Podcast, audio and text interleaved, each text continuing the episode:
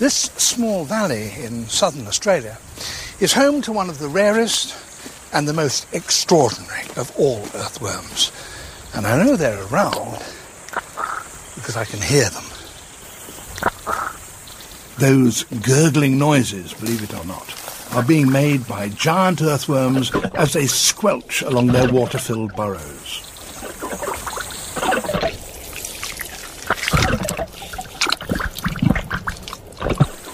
The vibrations of my footsteps are enough to stir them into activity. They never come to the surface, but in places where there's been a small landslip, you can sometimes find their burrows.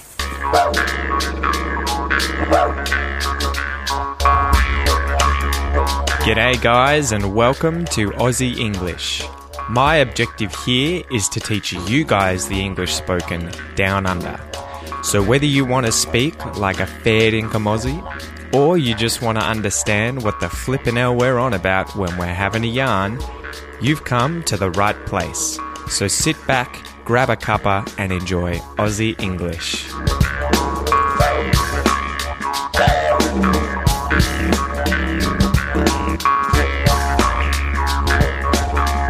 G'day, you mob. How's it going? Welcome to this episode of Aussie English. So, it has been a busy week, guys. I have my birthday.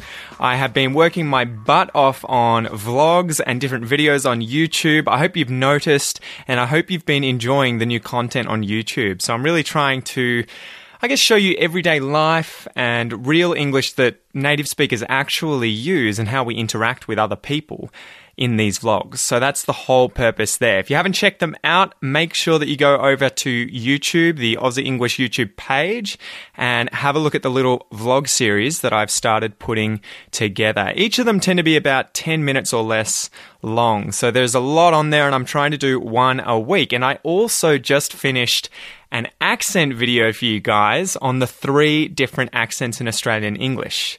Now, I had done this previously, but I had made a few mistakes. So, this video was there to set the record straight, and I reference Wikipedia, so go and check that out. Anyway, guys, welcome to this podcast. This is the Aussie English podcast, and my name is Pete. I am your host, and my job here is to help you guys learn Australian English, whether you want to understand Australian English, whether you want to speak like an Australian, or whether you just want to be able to understand what people are saying in all these different accents with all the different slang that we use, this is the podcast for you, okay? And it is made possible by your support, whether via Patreon or via PayPal one off donations. If you guys want to support this podcast, if you guys want to give back and help me do what I do. If I've been helping you learn English, then I really appreciate any donation. Any donation, no matter how small, no matter how large it is, it all goes towards helping me do what I do, and that is help you learn English. It's also brought to you by the Aussie English Classroom. So, this is the online classroom where you guys get access to all of the bonus content for these expression episodes, for the interview episodes. So, if you like studying and you want to do exercises, quizzes, and get bonus content, all the MP3s and videos and everything like that, definitely sign up and give that a go. It's just $1 for your first month. Anyway, today's expression, guys, today's expression is open a can of worms. This is a really good one, and I chose this one because it's common in every English speaking country. So, no matter whether you're in the US or you're in England, Ireland, Scotland, New Zealand, South Africa, Australia, you are very likely to hear to open a can of worms. And that intro scene at the start there is related to Australia's largest worm, the giant Gippsland worm, which we'll get onto in the Aussie English fact. Anyway, time for the joke. Time for the joke, guys. So, the joke today is also related to worms, and I wonder if you get the pun, okay? So, listen out for a play on words. Okay, so here's the joke What do you call it when worms take over the world? What do you call it when worms take over the world? global worming. Do you get it? Global worming. So the joke here is a play on words, it's a pun with the phrase global warming. And instead of saying global warming, you know, like the globe, the world getting warmer and warmer because of fossil fuels, we're saying global worming because the worms have taken over the world. They've taken over the globe, okay? So another good pun joke there for you guys. I hope you enjoy it. So today's expression is to open a can of worms. I wonder if you've heard this one before. So we'll go through the definition of the words in this expression. Then we'll cover the definition of the expression itself as well as its origin. We'll go through some examples. We'll go through a little exercise for you guys where you can practice your pronunciation. And then we'll go through the fact today about Australia's biggest worms. All right, so there are a few bits of vocab in this expression, and they can mean various things. So to open something, to open, the verb to open, this can mean a few things. It can mean to, you know, open a, a, store for business, make business available in a store when you launch that store. A bird can open its wings, so expand its wings to start flying. And you can open a door or a window in order to, say, look outside or let air in. But in this case, to open something means to remove the lid or the cover of something so as to allow access to the contents. So, for example, you might open a jar so that you can have the jam inside the jar. Or maybe Vegemite. You might open a bottle of soft drink by removing the lid so that you can drink the soft drink. That is to open. A can. A can. Okay, so can can mean to be able to, so it can be a modal verb. But in this case, it's a noun, okay? A can. And a can is a cylindrical metal container. So you could have a can of soft drink, you could have a can of tomato soup. That's a can. It has to be metal. A worm. All right, so in this case, a worm is any number of creeping or burrowing invertebrate animals with long, slender, soft bodies and no limbs. I'm sure you guys have seen a worm before, especially after it's rained or if you were digging in the garden. You know, maybe you're playing around with compost and the worms will be in the soil or they'll be in your compost eating all your old veggies. So that is what a worm is. They tend to be slimy, long, thin little creatures. All right, so let's go through the definition and origin of this expression.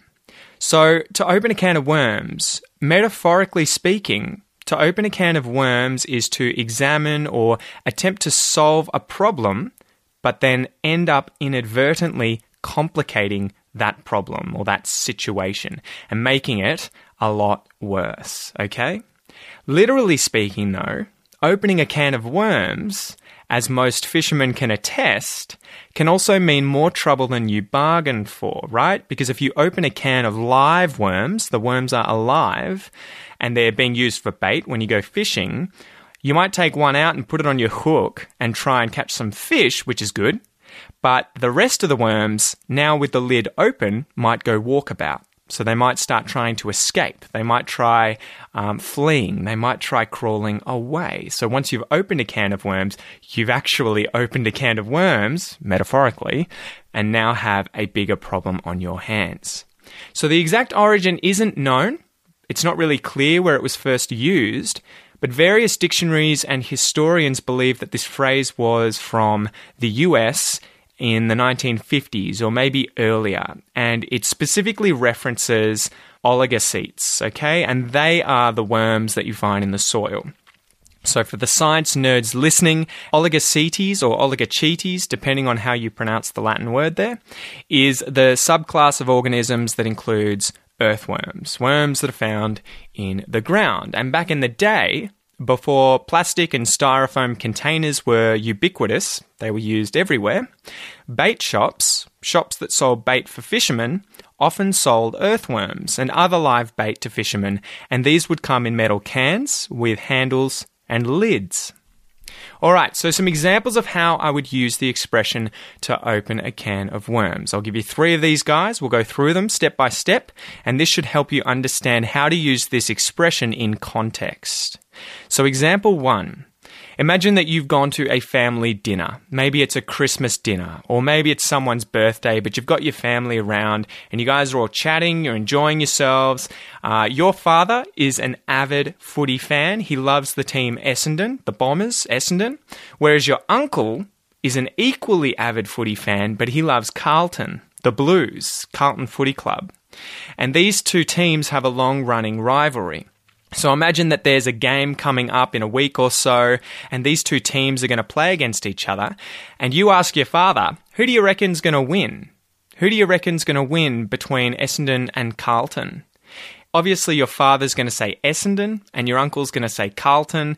And so, by asking this question, it might lead to a massive discussion, a big argument, a heated debate.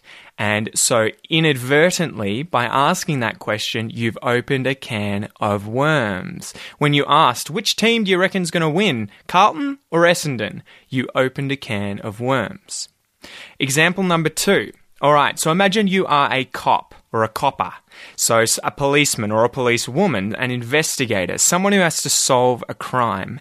Maybe there's been a murder committed in your town and you have to sort out what happened. You've got to solve it. So at first it seems like it's a simple case. The suspect has been caught red handed, and it seems like it'll be an open and shut case, meaning that you open the case, you solve the case because there's so much evidence, and then you shut the case and move on. Open and shut case. You find out, though, that it is a great deal more complicated. Maybe the person who committed the murder was forced to commit the murder by someone else, maybe the mafia or an organized crime group. And they'd forced him to do this because they'd kidnapped his wife, who had been kidnapped because she owed them money for gambling debts. So you see how it's getting a lot more complicated now. So because it's so much more complicated than you originally thought it was going to be, you could say when I decided to look into this crime that looked easy, it looked like it was an open and shut case, I inadvertently opened a can of worms. This crime led to a whole bunch of other crimes that had also happened and been related to this one that I also had to solve as a result. So, solving this crime led to a huge can of worms being opened. That's example number two. So, example number three imagine that you're finishing high school and you have to make a decision now about which university you want to go to and what you want to study at that university. Maybe your parents have a certain idea in their mind. You know, they might expect you to do medicine or to do law or engineering, something they see as respectable that will earn you a lot of money and set you up to have a great life. But maybe that's not where your passion lies. Maybe it's not where your heart is. And maybe instead your heart is set on becoming a primary school teacher or maybe becoming a social worker. So, when you finally summon up the courage to tell your parents your plans about studying social work or primary school education at university, it opens a can of worms. So, by telling them, it inadvertently turns out to cause a huge number of other problems, arguments, fights, disagreements. Maybe even your parents say, well, we're not going to support you at uni financially unless you do a course that we want you to do. So you've opened a can of worms. Telling them this thing has led to a whole bunch of other problems, okay? Open a can of worms. So, hopefully, you understand the expression now, guys, to open a can of worms. It means to examine or attempt to solve a problem, but end up inadvertently complicating it and making the problem or related issues even worse. And I wonder too if you guys see the connection between this expression to open a can of worms and the expression to let sleeping dogs lie. Do you remember that one? That one was from episode 409, 409, to let sleeping dogs lie. So these are kind of opposites. They kind of mean the opposite thing. So, for example, if you do something that leads to more problems, you've opened a can of worms. Whereas if you avoid doing something so as to avoid problems that it would cause, say bringing up a topic in front of your family, you've let sleeping dogs lie. So these are two really good expressions to learn that kind of mean the opposite of one another. Anyway, guys, let's go through the listen and repeat exercise and then we'll get into the Aussie English fact and then I'll let you get on with your day. So, the listen and repeat exercise, guys, is for you to practice your pronunciation. Repeat after me as best you can with your best Aussie accent or any English accent that you are currently working on, guys. And try and keep in mind what is the intonation that he's using? Is his voice going up? Is it going down? Is it speeding up? Is it slowing down? Is there connected speech happening? All of those things are going to help you become a better English speaker, but it starts by you trying to pay attention to them. Okay, so listen to my voice and try and sound exactly the same. Let's go. Two. To open. To opener. To open a can. To open a can of. To open a can of worms.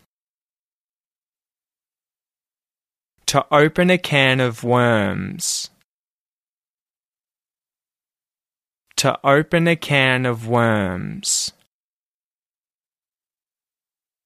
To open a can of worms. To open a can of worms. I've opened a can of worms.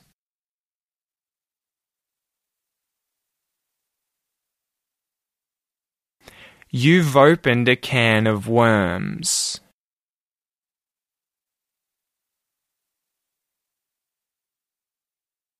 He's opened a can of worms.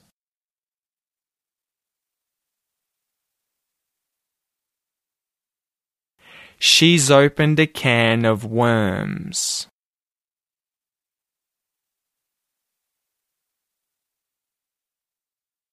We've opened a can of worms.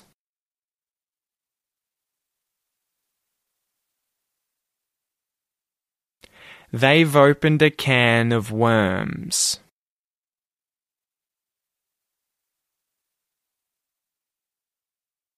It's opened a can of worms.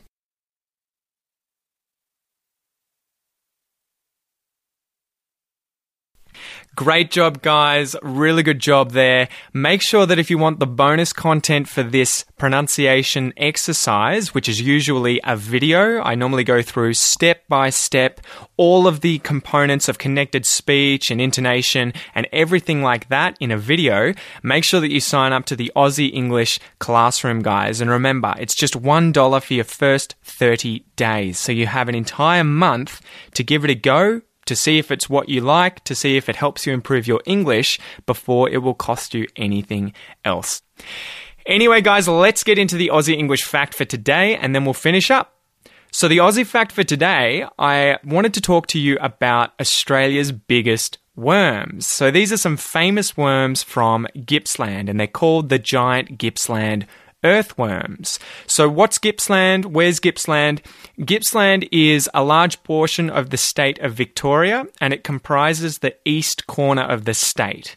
The state of Victoria is in the southeast of Australia, down the bottom of the country, just above Tasmania, and it looks kind of like a triangle sitting on its side. So, it's like a weird shaped piece of pizza. And Gippsland, the area, the region, is the tip of that piece of pizza, okay?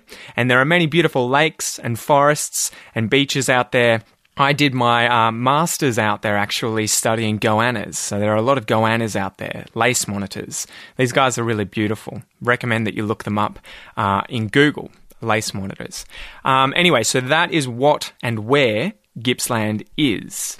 What's an earthworm? So, an earthworm is a burrowing annelid worm that lives in the soil and it's important for aerating and draining the soil and in burying organic matter. So, this is why they're so important for composts.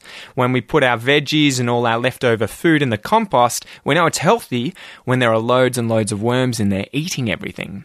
So, you usually come across these guys when you're digging in the backyard, mixing up the compost, or playing around with garden mulch, you know, or they might be on the footpath after a lot of rain. You might see them moving around if there's been loads of rain. Anyway, what is the deal with the giant earthworm from Gippsland? So I'm just going to read through the Wikipedia page for today because it was pretty short, and I'm going to chuck some quick clips in there too from the David Attenborough clip at the start of the episode. And you can see that via the link in this transcript if you want to watch the whole thing. So here we go. The giant Gippsland earthworm, Megasur. Megas, let's see if I can say this. Megascolides australis is one of Australia's 1,000 native earthworm species. So let's describe this species. What does it look like? How big is it? What's its size? So these giant earthworms average about a metre, so three and a half feet in length, and about only two centimetres, about an inch or so in diameter in width. However, the body is able to expand and contract, making them appear much larger. On average, they weigh about 200 grams and they have a dark purple head and a blue grey body and about 300 to 400 body segments. So, if they can expand, though, you guys might be asking, how do you know how thick they are or how long they are? Well, that's a really good question. I'll let David Attenborough answer this one. So, the question is how long is a giant earthworm? Well, it's not an easy question to answer. The fact of the matter is, they're rather delicate creatures and they break. If I was so unfeeling as to try and stretch it, well, I guess it might stretch to a couple of meters, almost six feet long. All right, so ecology wise, how do these guys live? How do they live? How do they interact in the environment? Where do you find them in the environment? So these guys live in the subsoil of blue, grey, or red clay soils along stream banks and some south or west facing hills of their remaining habitat, which is in Gippsland in Victoria. So they're living along streams like this because obviously the ground is wet and they're living on south or west facing hills because they're the hills that aren't receiving much sunlight, right? So they're not heating up the soil. So these worms live in deep burrow systems and they require water in their environment to respire. So in order to breathe, they need water. They need to be kept moist. They have relatively long lifespans, for invertebrates at least, and they can take up to five years to reach maturity. So, how long do these guys live until? Uh, David, can I handball you the question, mate? How long they live? Well, some say up to 20 years, but we really don't know. And we certainly don't know how they manage to mate deep underground as they squelch their way through their lonely tunnels. So they breed in warmer months and they produce egg capsules that are about 4 centimeters to 7 centimeters in length, which are laid in their burrows. And these worms take about 12 months to mature, and when they hatch, they're about 20 centimeters in length. They're usually very sluggish, but they can move rapidly through their underground burrows, and it can cause an audible gurgling or sucking sound, which allows them to be detected, like you heard at the start of this episode. So the Gippsland earthworm colonies are small and isolated, and the species' low reproductive rates and slow maturation make those small populations very vulnerable. Their natural habitats are grasslands, and while they can survive beneath pastures, cultivation, heavy cattle grazing, and effluent runoff are adversarial to the species. So there used to be a museum, guys, out in Gippsland that you used to be able to go and see if you wanted to see these worms. And I think I went there as a kid, but I just learnt whilst reading this Wikipedia page that it closed in 2012 amid animal welfare concerns. So the Wildlife Wonderland Park near Bass in Victoria was home to the giant earthworm museum, and inside the worm-shaped museum, visitors were able to crawl through a magnified replica of a worm burrow and a simulated worm's stomach, and displays an educational material on the giant Gippsland earthworm and other natural history of the Gippsland were also featured there. But unfortunately, sounds like you can't go and see it anymore. So, anyway, guys, that's it for today. I definitely recommend going and checking out the BBC's Life in the Undergrowth documentary series with David Attenborough. The link to the video will be in the transcript if you would like to see the video from today's episode. Anyway, I hope you have an amazing week, guys. Thanks again for listening. Oh, and a quick mention if you guys want to uh, support the podcast, please don't forget to give it a share, give it a like, comment on the videos, and also give it a review if you can on any platform that you listen to this on, right? So on iTunes, Stitcher, whatever it is, every review helps. So that's what I would really appreciate if you want to help the podcast grow. Anyway, I'll chat to you soon, guys. All the best. G'day, mate. Thanks for listening to this episode of the Aussie English Podcast. If you wish to support the podcast and help me keep bringing you content, you can do so via my Patreon page. Remember, it's my mission here at Aussie English not only to help you understand Australian English, but to speak it like a native. If that's your goal, make sure you enroll in the Aussie English Classroom, guys, where you'll get all the bonus content for today's episode designed to improve your English even faster. Have a ripper of a day, and I'll see you in class.